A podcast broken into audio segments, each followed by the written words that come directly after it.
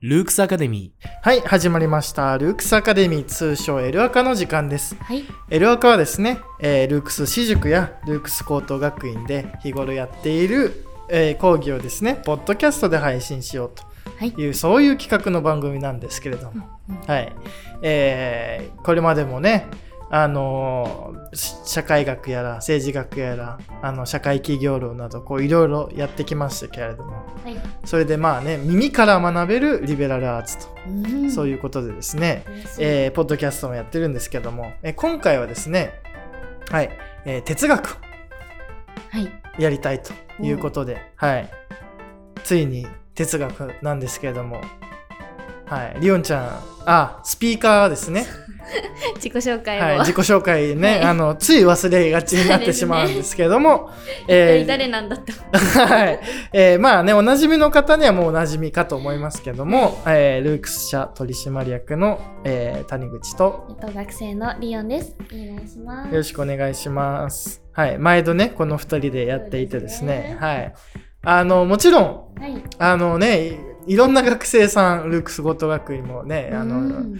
いますけれどもこうなかなかね、まだね、こうラジオで喋るっていうのをね、うん。あの、貴重な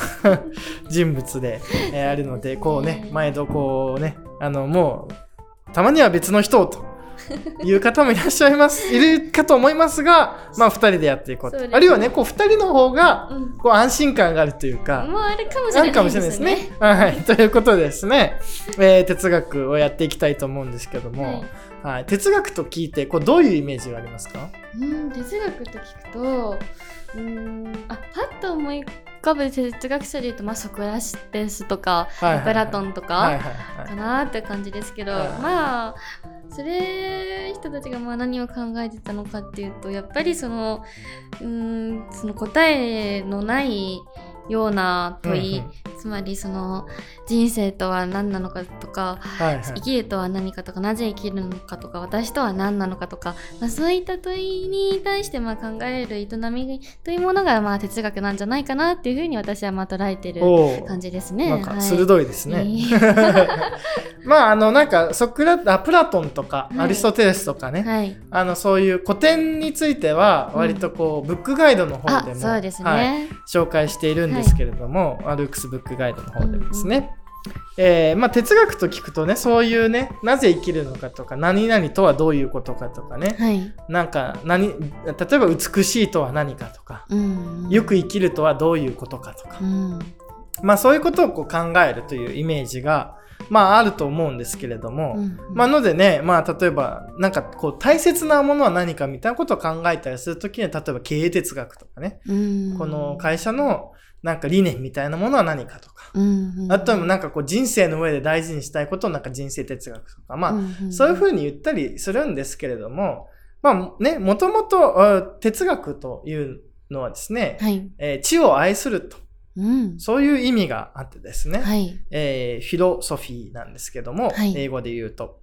えーフィロがですね、えー、もともとはギリシャ語でピレインと言って愛すると。うん、で、ソフィーの方がですね、ギリシャ語でソフィアって言ってですね、これが知恵とかそういう意味があるわけですね。うん、うん。っていうので、まあ日本語にするとなんだかんだちょっとよくわかりづらい。そうですね、鉄、鉄ってなんだみたいうん、な。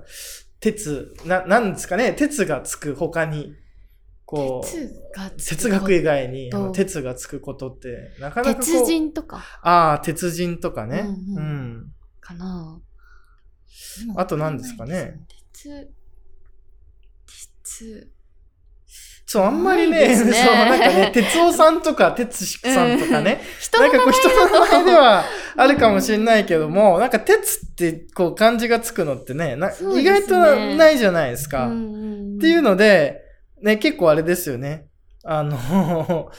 鉄って何なんだみたいな。うん、で、もともとは、あの、明治の時代ですね、この先ほど言ったフィロソフィーっていうものを、はい、あの、輸入して翻訳するときにですね、なんて訳そうかというふうなのでですね、うん。愛知学、まさにそのままですよね。うん。知を愛する学問と書いて愛知学とか、うんうん。えー、ね、で、気哲学というものが採用されたんですけども、うん。あの、希望の木に、そその、今の哲学の哲で、はい。で、まあ、哲って言ったらなんかこうね、あの、知、知とかそういう知恵とかそういう意味があるので、ので、あの、知恵を求める、希望する、望むということで、気哲学というふうに訳した人もいてですね、まあ、はいこっちの方が採用されて、うん希望の木が取れて哲学になって、もう、なおさら何のことかわかんなくなる。うんうんうんただ、まあ、あのね、ギリシャ語を戻せば、こう、フィロソフィーって、まあ、知を愛するとしか言ってないんですよ。うんうん、で、他のね、学問とかだと、例えば、ソシオロジーとか、ね、あの、いうふうな、あの、ね、ロジーってついたりですね。すねなんかそういうことになったりするんですけども、うんただこれはもう本当に知を愛するということしか言っていないのでですね。うんはい。ということは、なんかこうね、数学とか、なんか経済学とかになると、うんなんかこうね、あの、鉄、なんかこう専門の、専門を収めて、こう博士課程まで取ってみたいな、うん。そういうことをやんなきゃいけないんじゃないかと。そうですね。いうふうな、あの、あれになるんですけども、うん。哲学の場合は、知を愛するということしか言っていないので、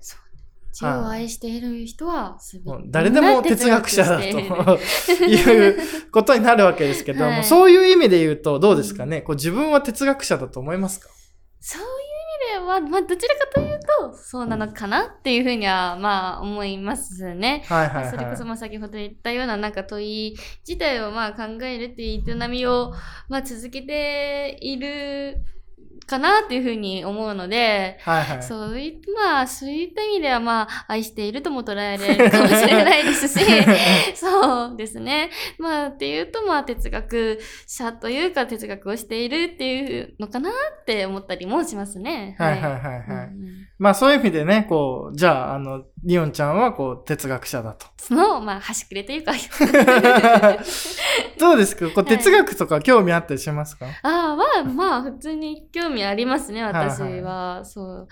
まあ、その通り、なんて言うんでしょうね。な、な、なんで、なんで、なぜなんだろうっていうね、その、い意味を求めがちなタイプなので、そのまあ、その人生の意味とか、その私が存在している意味とか、そもそもね、その人間の存在理由とか、そういった存在論とか、まあ、結構興味あったりして、調べたりもしてましたね。ああ、なるほどね。ということで、まあかなり、まあ哲学もこう造形があるというような感じなんですけども、まあただなんかこうね、まあなんだろう、こう、だから知を愛するということが哲学だと言っているので、はい。なんかこうね、なんだろうな、その、あんまりこう、机に座って学ぶだけが哲学じゃないと思うんですよ。うんうんこう個人的にはですけども。はい。まずその哲学のね、あの、開始したと呼ばれてるソクラテスも基本的にはあの、うん書物を残さないで、こう、街へ出てね、うんこう対話をして、うんあの、哲学というか、まあ、あの、まあ、ソクラテスの話をちょっとしますと、はい。まあ、ソクラテスはこう、街に出て、こう、いろいろ対話をするわけですよ。うんうん、で、あの、例えばなんかこう、愛ってどういう、愛するってどういうことだと思うかとか、うん。美しいってどういうことだと思うかとかですね。まあそういうのをこう街に出て、えーこう、なんか誰かをとっ捕まえては急にこう対話をふっかけて、あの、でそういうことをやって、こうね、あのみんなが、あの、う実は物事をよく知らないということをですね、うん、あの、対話によって明らかにしていくというふうな、あの、で、物を書くことをしなかったんですけども、、うんそういう意味で、まあなんかこう、なんだろう、知を求め続ける人、うんまさに哲学者だったわけですけども、まあそのソクラテスはやっぱりこうね、あの、別に机で勉強していたわけじゃなくて、やっぱりこう対話をする中で考えて、わからないなと。うんうん。で一体どうなんだろうなというふうなことをこう考え続けると。うんうん、問い続ける、考え続けるということをやったので、はい。まあ、こういう、こう、なんていうか、あれですよね。やっぱ実践みたいなものだと思うんですよ。うんうんううんん、哲学っていうのは。うんううんん。だから、まあみんな、こう、哲学者足りうるわけですよね。知を愛する人であれば。まあだから、そのなんかこう、まあ何回もこう繰り返しになるかもしれないですけど、やっぱりこう、机に座って、こう、本を読むだけがやっぱり哲学じゃなくて、うんなんかこう、いろんなね、こう、物事に触れて、こう、驚いて、うん。なんだろうっていうふうなことを考え続ける。もっと知りたいなというふうな、こう知を求めてやまない。この実践。実践から出る、まあ、問いだったりですよね。そうなんですよね。をまあ、考え続けるっていうのが、まあ、哲学っていうふうなことになる でしょうかね。はい。そうですね。はい。はいということで。はい。まあだから、まあ古代ギリシャはですね、この知を愛することそれ自体がもう至上の喜びだというかね、一番せ。幸せなことだというふうにこう思われていたわけですよ。うんうんううん。ん。でですね、まああのだから、で、こう哲学っていうのは、やっぱりこの、なんだろう。まあ哲学すること自体、こう知を愛し求めること自体が幸せだと、まあ彼は考えたわけですけど、これについてはどう思います？うーん。うんまあ、確かに、そういうふうな、なんでしょうね。うん、哲学をする、その、何かを考え続けるっていうことは、確かに、うーん、なんだろう。うん、幸せとも言えるかもしれないですけれども、でも実際、その現実問題、それだけでは い生きていくことができないというか、食べていくことはできないんじゃないのかなっていうの考は。えるのを楽しくってもみたいなね。そうですね。そういうこんでしょうね。人間の本質的な、その世界の本質的なそういった問いを、まあ、考えるのは、確かに、まあ、えっと、生きる上、生きていく上では、すごく、なんでしょう、喜びとなることはあり得ると思うんですけれども、まあ、それだけでも実際問題、あの、生きていくの難しいんじゃないかなって思ったり しあたりしましたね。はいはい。じゃあ、あの、うんまあね、知を愛し求めることは、こう、喜びではあるけれども、うん。こう、それだけでも生きていくことができないから。そうですやっぱ。り資本主義のね。まあね、あの、衣食足りてね、はい。礼節を知るというかね。うん。まあ確かにそれは結構大事な観点で、はい。まあギリシャの、あの、まあ古代のギリシャのですね、はい。市民と呼ばれているような人たちはですね、はい。基本的に、あの、まあ奴隷、その奴隷って言っても今の言い方ではちょっと違うかもしれないですけど、うんうん。こう労働をする人は別にいたわけですよ、基本的にはね。うんうん。で、その、例えばあの農作物を作る人とか、あの何かこう職人さんですとか、うん。まあそういう人たちはですね、あんまり政治とかそういう公共の領域には関わらなくて、うん。もっぱらある種そういう人たちの仕事の上に乗っかることができる。つまりまあある種の貴族みたい。うん。まあ貴族とは言わないですけども、うん。うん。まああんまりその、なんだろう、その生活のため、生きるための仕事をしなくてもいい人たちうんが市民と呼ばれているわけですよね。そうですか。でそういう意味で言うと、うん家のことは、つまり女性がやり、うんえーその今で言う経済的なことはこう奴隷がやると。うんで、こう政治みたいなね、政治とか学問とかはこういう自由人、つまりあの市民たちがやると。うんそういう風になっているのでですね、あのーまあ、つまり今の確かにリオンちゃんのこうご指摘はとてもなんかこうクリティカルというかですね、はい。あの、まあ、哲学する子めっちゃ幸せかもしれないけれども、はいで、哲学できるような人たちって誰なのって言われると、そうですね。はい。ね、ただ、まあそう、そうなんだけれども、はいじゃあこれ翻って、じゃあ全くその奴隷、つまり女性、その家にいる女性とか、うんうんそのなんか農作物を作ってるその農夫とか、あるいはそのね、あの、なんだろう、包丁を作ってる職人さんたちが全く哲学者じゃないかって言ったら、やっぱりその定義上そうはならないと思そううんですよね。ですね。一方ではね。うんうんで知を愛し求めることはうん誰でもできるのだから、そうですね。一つの姿勢でありますよね。はい、姿勢だから、まあそういう意味では確かにそうなんですが、はい、確かになんか哲学をすること自体がなんか市場の喜びでそれだけでいいんだみたいなことを言えるのはまあまあなかなか難しい。難しい。はい。現代社会ではまあどういう人たちなんでしょうか。そうですまあね、はい。生きる、生きていくもの、ことのもろもろをこう免除されてるような。人はなんかこう哲学にこうね、うん。あのーだけでこうできるかもしれないですけれども、ははい、それはなかなか難しい。うんけれども、やっぱりみんな、い。でもやっぱりなんだかんだ、やっぱりみんななんかこうなんでだろうとかね、そうですね。そういうの好きですよね、やっぱりね。うんうんなんだかんだ。疑問って疑問に思って、で、確かに、その、だからってすぐ年収が上がるわけじゃないけれども、うんなんかこう、あ、そういうことなんだって分かった時確かに楽しいじゃないそうですか。ですね。で、なんで我々がこういうことが分かるかってことなんですよ。つまり、はい。なんで、あの、つまりこう分かったとかですね、あそういうことかとかですね。まあ、つまりこう、ひらめき。あはみたいなアハ体験ですよね。うんうんアハ体験こうなるのは、はい一体なんでなんだろうみたいなところも結構哲学を考える大事なんですよね。うんうんそれこれ、こういうことが可能なのは人間が何々を持っているからなんですけども。あー人間が、うん、思考、考える、思考することができる。はい、そうですね。ただ思考することは一体何を通じてやってますかね思。考、あ、言葉を通じて、そうなんですよあつまりこれが言葉を操ることができるから、その哲学思考というものが、まあ、生み出される。そうなんですよねだからまあ、それがまあロゴスとかですね論理とか言葉っていうものがあるからこそ我々はですうんね、うんまあ、あはってなることができるわけですよう。んあ、そういうことかとかね。うんでそういうことかとなるときね、絶対言葉を通じてやるので、まあだから、あの、ソクラテスは、やっぱりその対話をして、こう言葉のやりとりを通じて、本、真理にたどり着いていくってそういう、まあうん真理というかもう我々が何も知らないということをはい言葉によって明らかにしていくという営みをしたわけですね。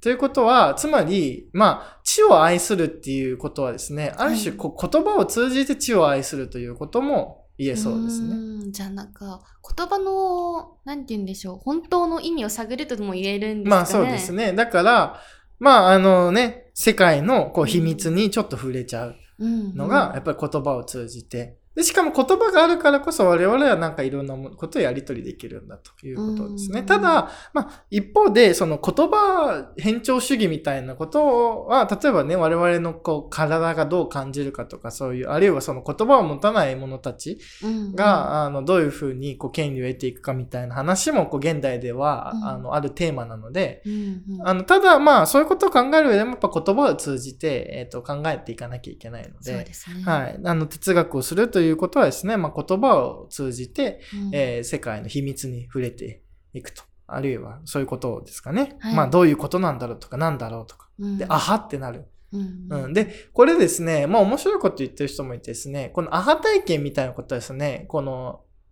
英語では、あの、例えば、明らかにするってリベールっていう、リビうんリビールですね。って言ったりするんですけど、これ、ベールを覆い取る。まあ、つまり覆い隠されたものをと取るという意味なんですよね。ベール、ベールですよ。あの、うんうんあのね、つまりあれですよ。あの、結婚式でですね、うんあのね、新神父さんがですね、あの、お父様にこう連れられ、連れられてですね、はいあの、バージンロードを歩いていって、うんで、こう、ベールを取るじゃないですか。そうですね。はい、あの、新郎さんが。うんうんで、こう、まあ、ああいうイメージですよね。だベールを覆いかぶさってものを取って、本当のあり方に触れるっていうですうね。はい。これをこう、リビールというかですね、あの、真理、真理というものは、そういう、こあう、ベールがに包まれていたものあが、ーちょっとこうね、明らかになると。うんでそんな、あはってなる みたいなね。こう、うんあ、そういうことかと。うんうんううんん。なんか、あこういう、こう、ベールに隠されていてよくわからないかったけれども、こう、うんなんかいろいろ試行錯誤をしてですね、まあ、あの、言葉に、うんこう、使って、こう、試行錯誤していくと、こううんベールが取れて、あこういう姿を本当はしていたんだっていうことがわかると。なるほど。はい。っていうので、まあ、哲学っていうのはですね、この、どういう風になっているのだろうかとね、こううん本当のあり方が、みたいな、こう、知、知というものがですね、うんというものをこう考えるのが、こう、哲学だという風なことが、まあ、どうやら言えそうだと。で、それは、そのね、学問という意味でのものではなくって、あの、まあね、あの、なんだろう、こう、知を愛するという実践そのものなんだと。うんいうふうなことが言えるわけなんですけれども。はい。で、えーっとですね、まあ、哲学、じゃあ、哲学という、この知を愛するという営みは、一体どのように始まるのかっていう話を次にしていきたいんですけれども、おはーどのように始い。まるどのように始まるか。ちょ例えば、なんかこう、なんでだろうとか知りたいと思った時は、どういう経験をしたらそういう時になりますかね？どういう経験？うーん。なんだろうな。うんそれこそなんだろう。うんその生活していく中とかでやっぱり、うん、上手にいかなかった場合とかはい。あと思い通りにいかなかった場合とかあとは何でしょうね。うーん自分と全く違う意見だったり、うんうんうん。そういうものに出会ったりするとやっぱりあその違い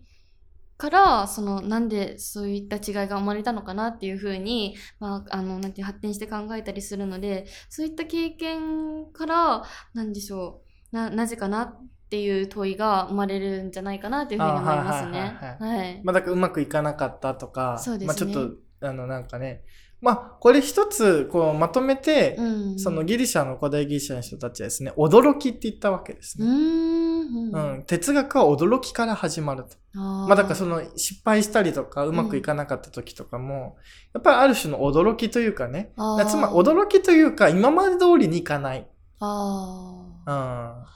なるほど。うんああ、じゃあ、その、まず、それの、あれに挑戦で、その、先ほど言ってたの、美しいとは何かとか、もう、あれですよね、その、実際にそのし大自然とかの、その、驚きを見た驚きから、その、美しいとは何かっていう、その疑問あが生まれるみたいな。こともあることもあるし、うんうん、例えばじゃあね、あの、美しかった人が美しくなくなっていく中で、うんうんうんじゃあ美しいとは何なのかということが改めて問題になるとか、まあ、だから何かがこう変化して変わったりとか、うん。ちょっとなんかこう変わっ、なんだろうな、ちょっと今までとは違うものが出てきたりとか、なんか、うまくいかなかった時とか、うんうんうん。って時にやっぱ驚くじゃないですか。そうです、で、それはなんかこう、わってびっくりするとかじゃなくて、うん。なんでだろうとかですね。う。ん。うん、でそういう時に哲学は始まるんだと。うん。なんでだろうっていう、この知を求めるんですね。うん。うん。うんということで、まあ、最近こう近年結構哲学ね、結構人気あるじゃないですか。そうですね、ブームですね。ね、YouTube とかでも結構哲学のね、うん、あれがありますし、まあこういうポッドキャストでも結構哲学のね、チャンネルは多かったりもはい、しますからね。はいで、まありおちゃんかなりなんかこうね、いろいろな哲学チャンネルを教えてくれたり するんですけども、あの、ね。そういう意味では、なんかやっぱりこう現代社会今までのやり方じゃうまくいかないんじゃないかと。うん、そういうのをこうなんとなくみんながこう持っているから、そうですね。なんかこう、今一度この物事を根本的に考えるというか、うん。まあなんかこうね、一体、一体どうこの社会はなっていくんだろうとか、うん人類の未来ってどうなっていくんだろうとか、うん。うんなんかよく生きるってどういうことなんだろうとか、うん。幸せって一体何なんだろうとかですね、うん。なんかそういうこう今まで通りにいかない、まあだみんな驚いてると思うんですよ。そう。ですね。あと、まあ、そのコロナのまあコロナもね。影響もね、一つあるでしょうね。はい。その死っていうものが身近になったからそからこそ生きるとは何なんだろうっていうふうなとかね、まあそういうことも考えたし、うん。例えばコロナでね、あの、みんなでこう住むようになって、うん。で改めて家族ってなんだろうとかね。うんうんうん。で結構、まあ、あの、家族のあり方もいろいろ変わったみたいですそうですし、ねまあ、あとは、その、じゃあ、働くってなんだろうとかもね。うんだから、その、リモートでいいんじゃないかとかね。うんうんテレワークできるようになったから、じゃあわざわざ、そのね、東京に暮らしてる必要はなくって、うん地方でね、広いお家とかね、豊かな自然環境の中で、うん。その、で、仕事はテレワークをして、なんか家族との時間を過ごすとか、まあね、そういう自然との触れ合いを増や増やすとかですね、そういうことをやっていった人たちもいるわけですし、まあ、はいそういうなんかこう、今まで通りでうまくいかなくなった時に改めて、うん。こうじ自分の頭でというか、まあ、うん自分の頭だけじゃないけれども、こう言葉とかを使っていろんな人とこう対話をしたり自分で考えたりして、ね、あの、いいあり方を自分なりに見つけていくっていう、この営みはなんかこう、すべからくというかですね、まあみんな、こう、哲学に踏み入れているようなところもあると思うんですよ。うんうんうんうんだから、なんかこうね、まあ哲学といったらいろんな哲学者がいて、はい。あのね、あの、このルークスのポッドキャストでもうん、これからいろんな哲学者の考えとか、こうはい。基本的な概念とかをご紹介していきたいとは思うんですけれども、はい。まあそれはあくまでもなんか自分で考える、あるいは自分たちで考えるための、なんだろう、こうツールというか、あなんかこうまかん、自分たちで結局は自分たちのこう、なんていうか、ものの見方というか、星座をですね、確立していかなければーならないと思うのでで、まあそのためのツールであって、すねうん。なんかこうね、あんまりこう、マウントを取るための、こう、知識とかではないわけですよ。地を愛するっていうことにはなりませんよね。はい。そう、地を用いてマウントを取るとかね。うんまあ、ありますけども、うんあの、学歴とか。ありますねあそういう、だからそのね、頭がいい人じゃないと哲学ができないってことは絶対ないし。うんうんうんまあ、でもそんなこと言ったらいろんなことはそうですよね。うんうんそうですね。で、まあ、ソクラテスはちなみに、そういう人たちのことをソフィストと言って、こう批判したりはしたわけですよね。こうんう、知識をなんか手段として使うような。うんうん知識というのはある種もうそれ自体が目的なんだとうんいうふうに、まあ考えたわけですけども、まあね、あの、だからまあ本当にこうね、じゃあこの世界一体どうなってるんだろうとか、この世界ってどこへ行くのだろうとか、はい、あるこの現象の本質は何なんだろうとか、うん。うん、あるこの出来事のね、あの原因は何なんだろうかとか、うんなんかそういうこう秘密をもっと知りたいというこうね、うん。あの欲望を伴う営みは全てこう哲学だと。ほはい。いうことでですね、はい。多分こう、あの皆さんの中にもこうこれを今日聞いている方はもうね、ちょっと哲学者の傾向があるというかね、ね。こう、ね、ただまあなんかこう、一方で、うん。その多分今の社会ってすごい哲学が求められたりすると思うんですよ。で、結構哲学コンサルティングみたいなことをこうね、うん。あの仕事になったりもするぐらいですあし。はい、武器としての哲学とか、あのですね、まあそういうなんかこう、哲学をやっぱりビジネスでも活かせるとか、まあそういうこともね、全然あると思うんです、ありますし、やっぱりなんかこう、これからの社会のあり方を考えるときには、こう哲学的な素養、素養じゃないな、哲学的な知識とかうんうん考え方、もっと言うと物の見方みたいなものが、すごい大事になってくるとは思うんですけども、うんまあその一方で、なんかすごいこう、現代社会、その一方ですごいなんかこうね、効率化が、そうこうですね、ね。うん。あの、重視されていて、ね、こう知識もね、だからこう、なんか、すぐに役立つ知識みたいなものも一方ではすごいこう求められてうんいたりはしますよね。うんうんうんううんん。だからその、まあもちろんそ、ど、その、まあそういう、なんかすぐに役立つ知識だけが、こううん別にね、悪いというわけではないんですけども、うん。まあ、あの、なんだろうな、なんかこう、じっくり考えるというか、うんうん。考えるという営みの中で使えるツール知識手段となるものがその、まあ、哲学者の言葉で、まあ、あるとも、まあ、言えるんでしょうかねやっぱりそうなると。そういうところはもう多分に僕はあると思いますね。うん。ということで、えー次にですね、まあなんとなくこう今までの議論をちょっとまとめると、はい。まあ哲学っていうのは知を愛するという営みのことであって、こううん決してこう勉強とか学問とかね、うん。そういうものよりもっと広い意味を持つんだということをですね、うん。うん。お話ししていてですね、はい。じゃあ哲学どういう風なに始まるかというと、うん。こうね、知を愛し求める、こう、営みって何をきっかけに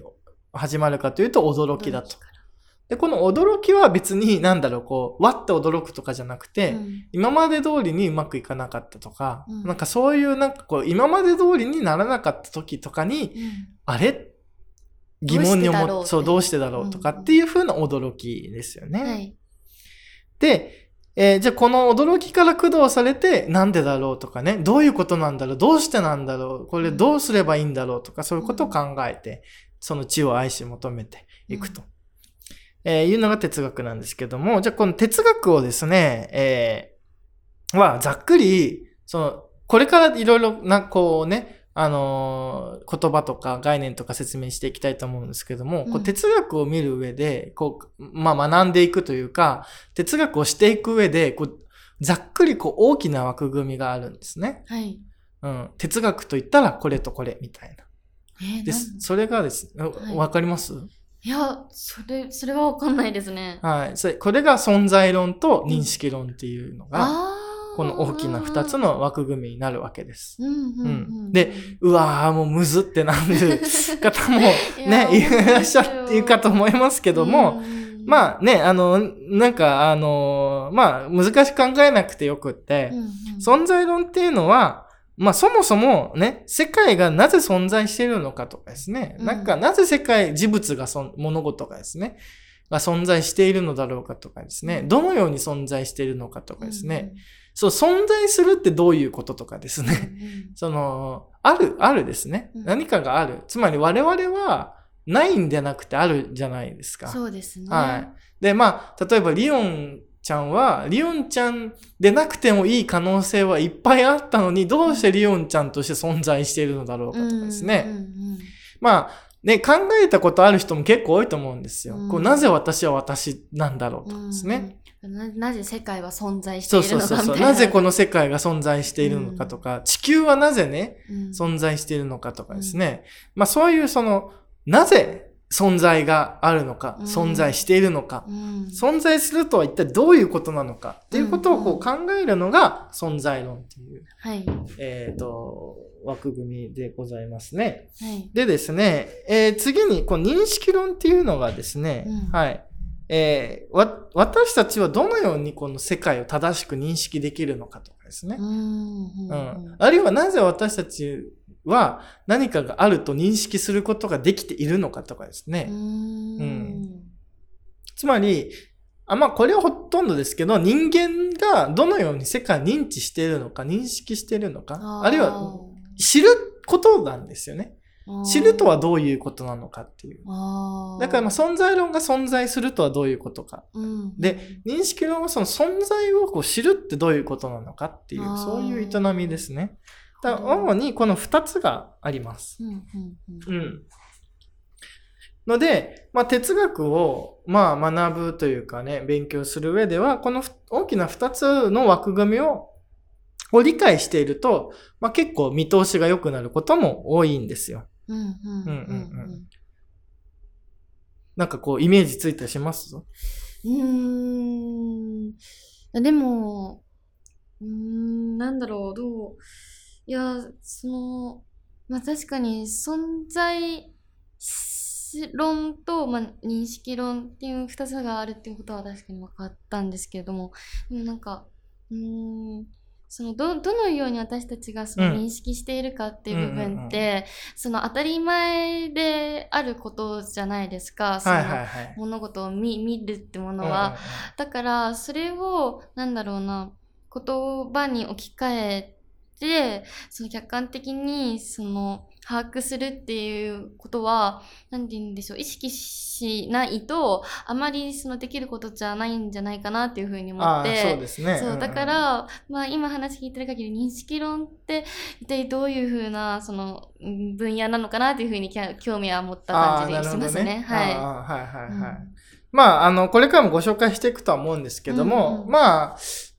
一般、結構いろんなことあるんですけども、うん。例えば、まあ我々のですね、この理性というものが、うんうん。ね、例えば、我々にこう、前もって与えられた理性というものがうん。大事なんだという、こうね、うん。説もありますし、うんうんまあそういうものはなくって、なんかこう経験から学んでいくんだと。うんうん。うんだから我々にとって知る上で大事なのは経験だっていう立場だったり、理性だっていう立場だったりですね。まあこれざっくりこう大陸合理論とかですね、うんイギリス経験論とかまあ言われたりするんですけど、まあ、まあそ、そのね、枠組み自体はまあ最近こうね、問われつつあるんですけども、まあ、あの、経験論と認識、えっ、と、合理論っていう、まあ、二つの、まあ、説が、まあ、有名だったりは、まあ、しますけれども、最近ではその枠組みちょっと微妙いんじゃないみたいな話にはなってますね。で、まあ、これはかなり、まあ、ちょっと抽象的だと思うので、うんうん。で、た、もうちょっと具体的な話をすると、うーん、例えばですけど、うーん、例えば、まあ、ひ、ひ、人は、あーまあみんな死ぬわけですけれども、はい。あの、死ぬということがどういうことか、こう、理性はすでに知っているという説とですね、うんうん。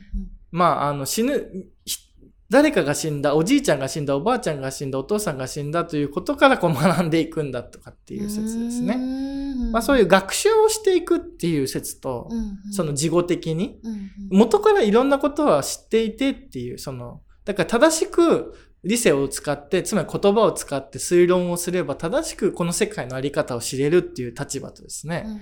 あの、いろんなものが経験して、それらをこう結びつけるとなんとなくこう世の中の因果が分かっていくっていうね、うんこういうこう学学習していく説とうん改めてあらあらかじめいろいろなことはそれなりに知っていてっっていう説がまあありますね。えーですよね。認識論ですね。で、これをこう統合したというのが、まあ、カントと呼ばれる、うんまあ、人なんですけれども。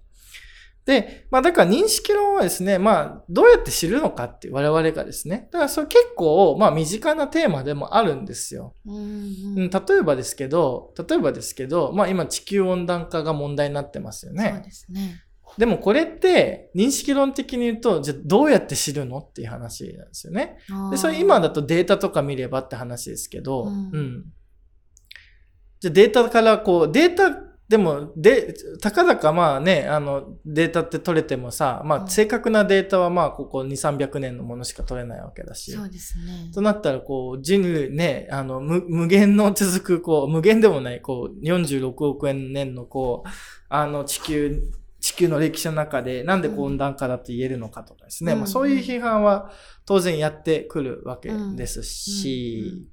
じゃあ、あるいはですけど、まあ、これは最近、まあ、あの、もうあの話題、話題というか、まあ、話題って言っちゃダメですね。なんかこう、大事なテーマになってますけど、うん、例えばなんで、こう、例えばですけど、じゃあなんで、こうね、女性とかね、男性とかっていう認識できているのかとかですね。ああ、うんなるほど。で、そういう認識ってなんでこう成立してるんだろうとかですね。うんまあ、あるいはなんで女性が家事労働をして、で、男性は働くんだという認識が成立しているのかとかですね。うんうんでまあ、我々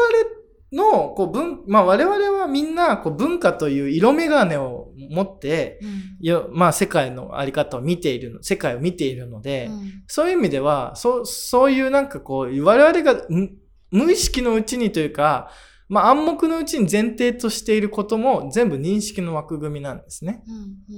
うんうん。だから日本では、例えばそういうなんかこう、あるじゃないですか。あの、男の人は男らしくしなさいとかってもある種の見方ですよね。ね物事の知り方、見方。うんうんうんうんこれも全部認識論的なテーマになるわけです。ああ、それも認識論に入る。はい。だからちょっと身近ですよね。うんだから、、どういうふうに私たちが世界を見ているのだろうかということに関関するものは全部認識論になるわけです。うんうんうん。まあちょっと抽象的になったのでちょっと具体例を話したんですが、そういう感じで考えると、だから、まあ、ね、認識が変われば世界の見方も変わると。うんうんうんうんそういう意味では結構認識論って、こう、かなり重要。そういろんなこう学問に影響を与えうるじゃないですか。ああ、確かにだって自然科学とかうん社会科学っていうのもある種のものの見方なので、うんうん。なんでそれ分けてんのとかも、うんうんうんそもそもね。ああ、確かにう。ん。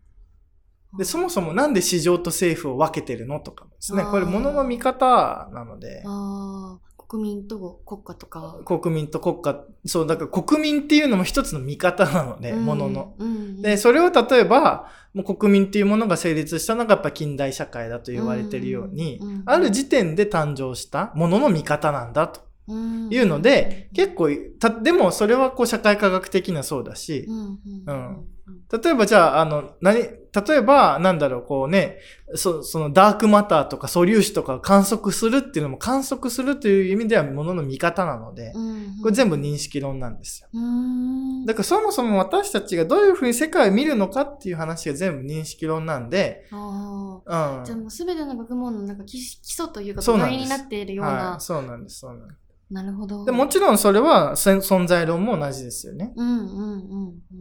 うん。で、その我々が認識、じゃあ例えばこういう問題もあるわけですね。つまり私たちが認識していないものは存在していないと言えるのかと。うんうんうんうん。なるほど。うん。だから認識とは独立に存在しているものもあるし、うんとか。うんうん。逆に存在するというのがあるってことはつまり存在しないっていうのもあり得るわけじゃないですか。まあそこも結構な、たつまりですね、うんこう無が存在する、つまりうん無が存在っていうことは無っていうものが存在していることになってしまうので、とかね。じゃあ無って何なんだとかですね。存在しないということはあり得るのかとかですね。うんなんかそういうことを話したり。うん、うん、ありえますよね。はい。でもこういうことを言ってくるとだんだんこう頭がね、あの、ごちゃごちゃなってくるんですけども、うんまあ、やっぱりこれも世界の根本的な考え方というか捉え方なので、うんうんで、なんでこういうことを考えるかって言ったら、例えばですけど、まあね、国民というものがうまく機能していかなくなった時代は、やっぱり国民という見方がもう一回問い直されるかもしれないしうん、うんうんあるいはそういうね、あの、なんだろう、こう、地球の、地球環境が、まあ、悪化していく中で、そもそも、この世界が存在するってどういうことなのかとかですね。うんうんうん。地下資源のこの活用の方法という意味でも、やっぱり存在論的な観点が必要になってくるわけ。うんですよねうんうんううんん。だからそういう意味では、まあ、結構、いろいろ考える、本当に大きな人間が考える枠組みは、この、実、物、物事が実際に存在している現実にあるということが一体どういうことなのか。そこからはの逃れることができないですもんね、はいある意味。で、我々はその世界をどう認識しているのかう、ん知ることができるのかですね。で、この、その、この存在論的な立場とか認識論的な立場が違うと、結構、その後の議論全然違ってくるんですようんうんうん。まあ、これはなんかあの、これ、今後の、なんかあのね、あの、この哲学の回をこうはい聞いてくれると、なんとなく分かっていくとは思うんですけども本当に全然違うのでそんなに違う畑のものの。になっちゃうんですよね。うんだからもう本当に畑が違うぐらい、土壌が違うくらい、この認識論のズレが大きな議論の違いを生んだり、存在論のズレがうん。大きなにその議論の違いを生んだり、あるいはその存在論的な立場に近いのか、認識論的な立場に近いのかでも、全然議論が変わってきちゃうのなで、るほど。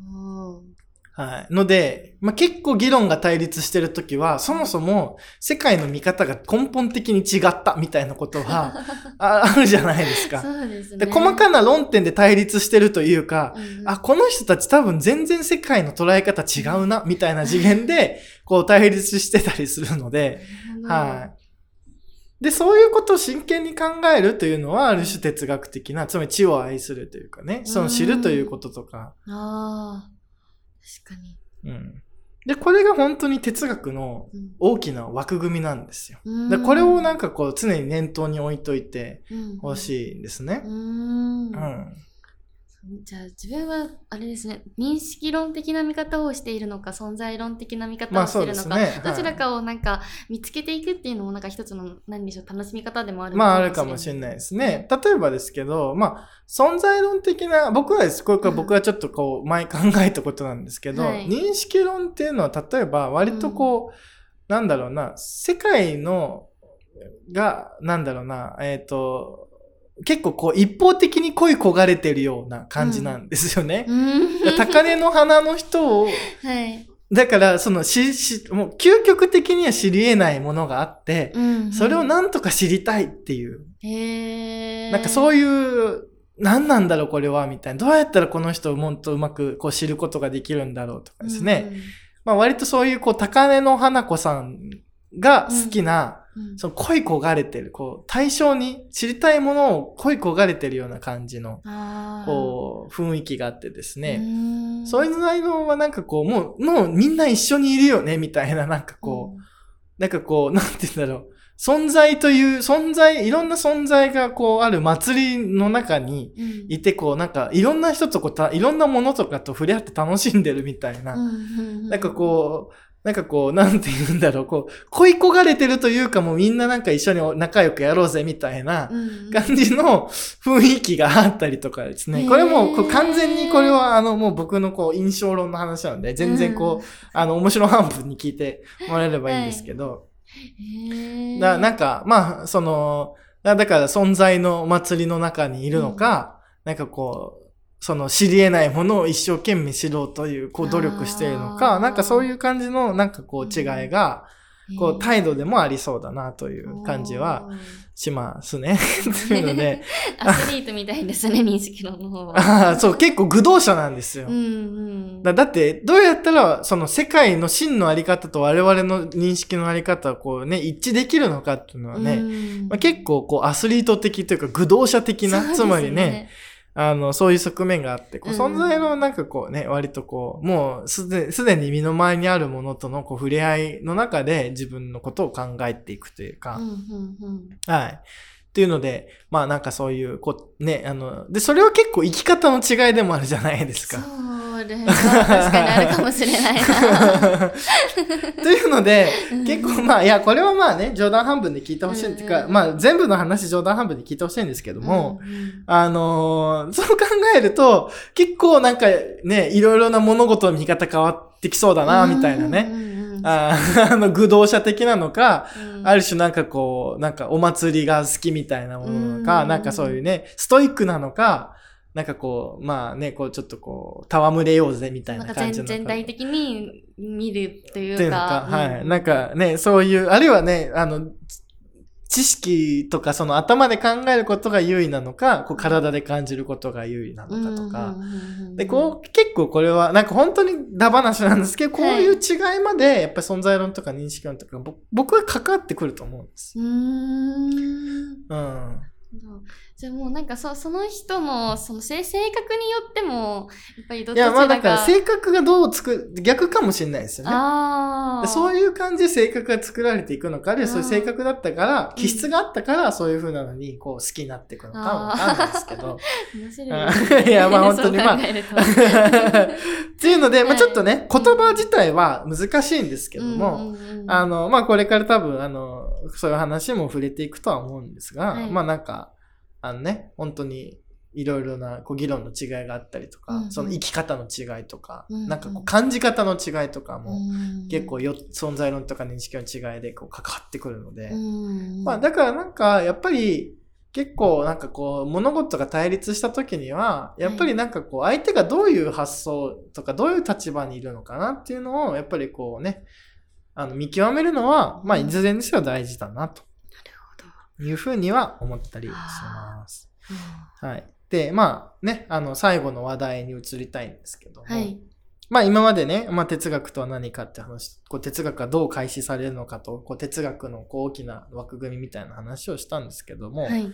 まあ最後はまあちょっとね、ちょっとこう、格好つけてというか大冗談振りかぶって、こう、なんで哲学が学学ぶのかみたいな話をね、うんまあ一緒にできればなと。で、うんうんうんえー思うんですけども、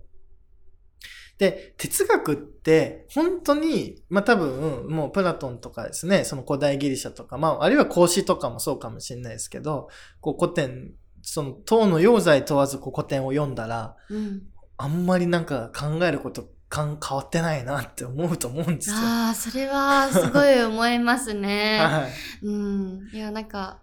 ついあのずいぶん前ですけどあのカラマーゾフの兄弟を読みまして 少しですか。そうその時に出てきたあのあの登場人物ドストエフスキーですね。のドストエフスキーの、そう読んでるとやっぱりその人間がのなんでしょう、うん、悩みだったり、っていうのってやっぱりいつの時代も変わらないんだなってい。いうまあそうふうにはですよね。なんかあの、古文とか読んでてもね、うん。あ全然人間変わってないんだみたいなそうそうそう ことがあったり。そうそうそう。はい。まあもちろん多分、それぞれの時代に応じたこう文化の形式とかあるから、うん。まあその感じ方とかね、ん。何をいいとしてとかも全然違うと思うんですけど、うん。なんかこう根本的なこう問いとか悩みって結構変わってないなと思うと思うんですよ。だからなんか、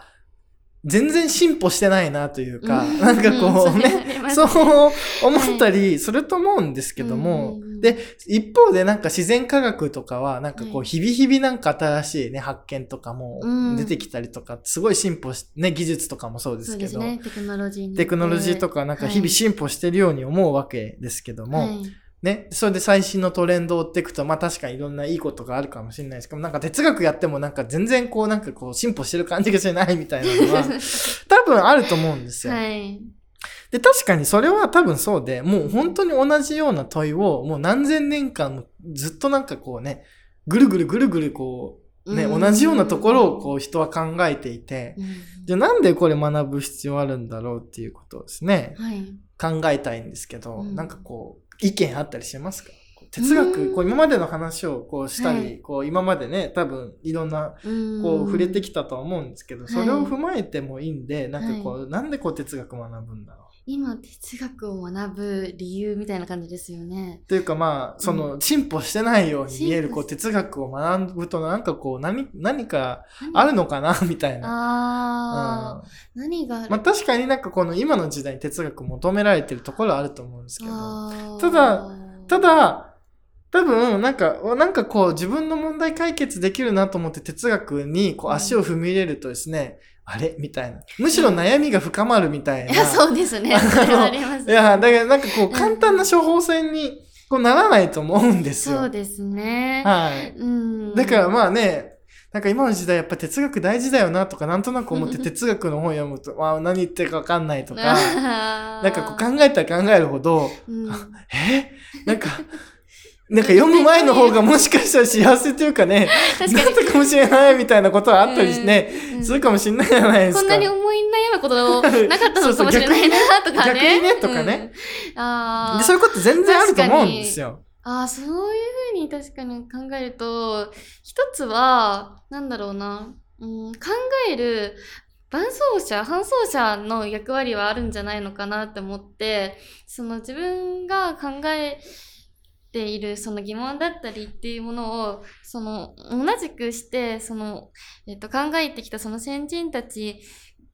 がいて、その人たちの本を読むっていうことは、つまりその人たちと共に一緒に考えることができている、その、中、一緒の、なんていうの、考える仲間を得ることができるっていう点では、確かにそういった哲学をその学ぶ意味とかはあるのかなっていうのと、もう一つは、なんでしょうね、うん、一つその考えるってその思考力を深めるっていう点でもやっぱり通じるところはあるのかなと思って、やっぱりその、なぜ、一つの問いができたら、それはまたなぜなのか、それがまたなぜなのかっていう、なぜっていう問いが3回、4回っていう繰り返されるっていうことは、やっぱりその思考っていうものがどんどん深まるっていう、その、なんていうの、思考力っていうものをまあつける、そのきっかけというか、そのまあ材料っていうツールにはなるのかなというふうには思ったりします、ね。ああ、んまあそうですね。結構、まああの、友達っていうのがこう出てきたのは結構、いや、うん僕自身別に哲学史を学ぶ意味とかね、意義とか、ぼもう僕、答え、答え値かなんかこう、先に言っちゃうとね、言える、言える立場でもないので、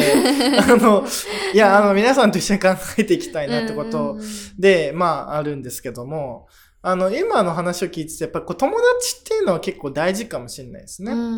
で、確かになんかこう、ソクラテスも講師もそうですけど、やっぱりこう、街へ繰り出して友達をね、作っていってたじゃない言ってたんですよ、やっぱりその、ね、自分の話、意見をこう言って、で、ソクラテスに共感するような人集めたり、講師もね、いろいろお弟子さんがいっぱいいたわけじゃないですか。でまあ、でも、確かに、こう、学問って結構仲間が大事なんですよ。うん。で、それをね、まあ、よ、で、だから、なんと、例えば、あの、英語では学、学閥とか学派のことをスクールって言うんですね。あだからまさにその人たちの、まあ、スクールがあるわけなんですけど、うんうんうん。学校があるわけなんですけど、そういう意味で、いい友達を見つけるっていうかね、あ、うん。あの、だからまあ、その、本当に最初にやってた人たちって、まあで、大学もさ、やっぱり学びたい人が、こうね、ヨーロッパ中移動して、その学びたい先生のもとへ行ってっていうのが、その大学の起源だと呼ばれるようにですね、うんうん。やっぱり確かになんか、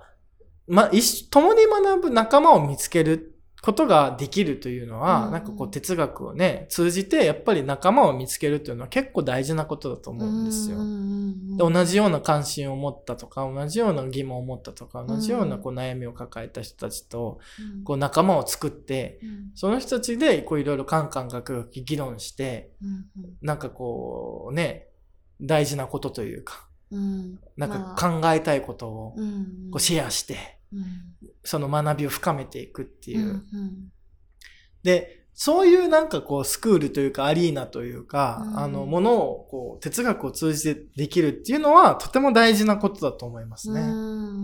んでもちろんなんかこうね、あの、閉じていっちゃったら良くないと思うので、そうですね。はいまあね、こういう感じでこう発信してね、うんうんこう対話を通じてね。なんかこう、あの、したりした方がいいと思うんですけど、まあうん確かに、あの、僕は全然想定していなかった答えというか、あの友達みたいな話が出てきたんですね。うん。でもこう、あの、まあね、あの、フランスのね、あれもね、あの、三つのあれも、ね、あーそうですね。UI っていうかね、フラタリティっていうのはですね、うんうん。あの、博愛とか言われたりしますけど。うんなんかこう、確かになんかこう、UI に溢れた、うん。こうね、空間というものを、こうね、学びを通じて作っていくっていうのはすごい大事なうんうんうん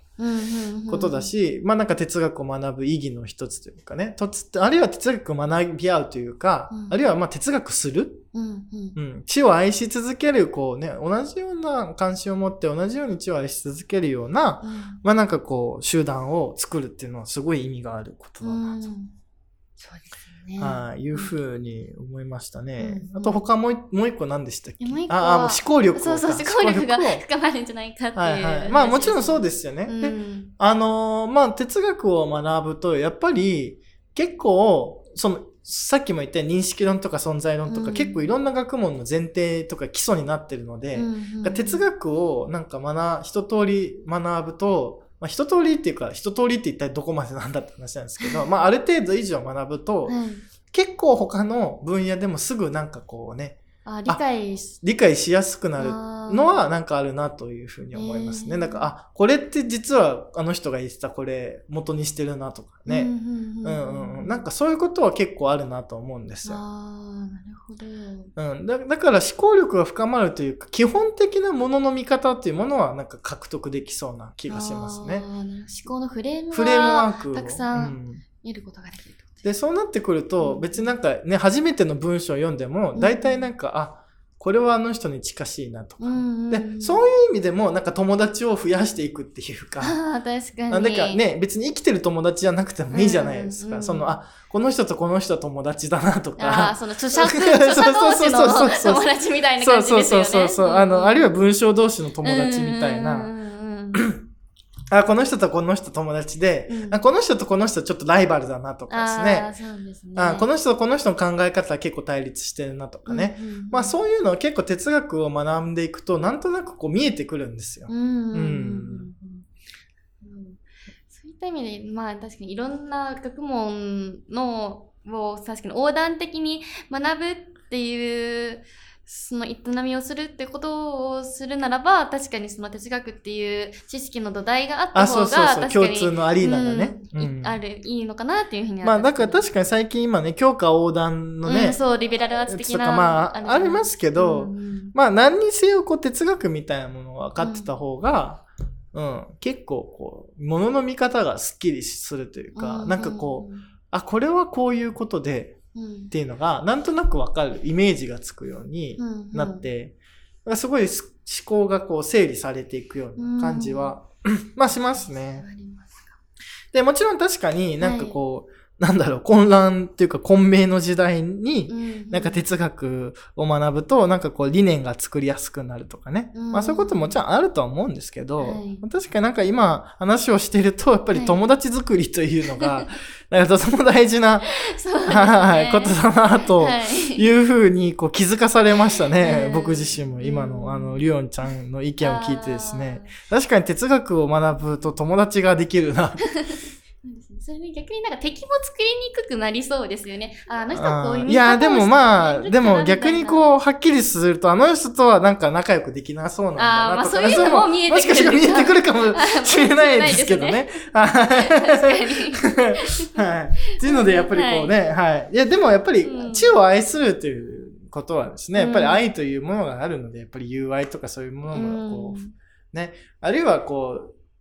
あるいはやっぱり自分なりのこう考え方が出てくると、やっぱりなんかあの人、ああいう考えはちょっと嫌だなっていうのも、はっきりは知ってくると思うんですよね。そういう意味ではなんか自分の哲学というか、自分のと考えっていうものがなんかすごい、なんて言うんでしょう、確立していくというか、固まっていくことができるっていうのもあるのかもしれないですね。だから、まあ、冒頭でも、あの、うん申し上げましたけども、やっぱりそのね、論文を書いたり、この勉強をガチガチしたり、なんかある哲学者のことについて詳しくなるだけが、うんうんまあ哲学じゃなくて、やっぱりもう本当なんかこう、原理的にはみんな哲学者になれると思うんですよね。うんうんうん。で、まあ、知を愛し求め、こう共に知を愛し求めていくようなですね、まあ、そういうことが、まあ、好きというか、そういうことにどうしてもこうね、なんか、あの、時間を割いてしまうような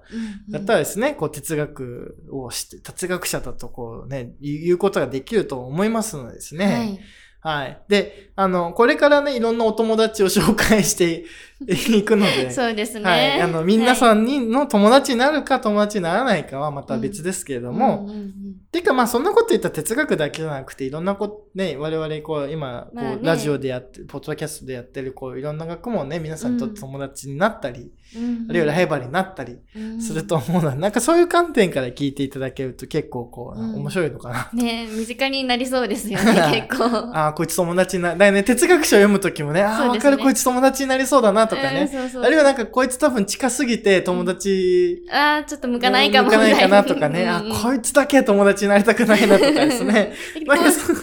はい。ありますね。はい。はい。という感じでですね、まあ哲学というものはこっちを愛し求める。うんそれが、まあそういう営みなんですけども、うんそれはね、こう言葉を通じて、で言葉を通じてってことはやっぱりその友達、あるいはその人、うんまあ人だけじゃないですけどね、今はね、あの、うん。なんかこういろんなものとコミュニケーションを取って友達になったりライバルになったりすると。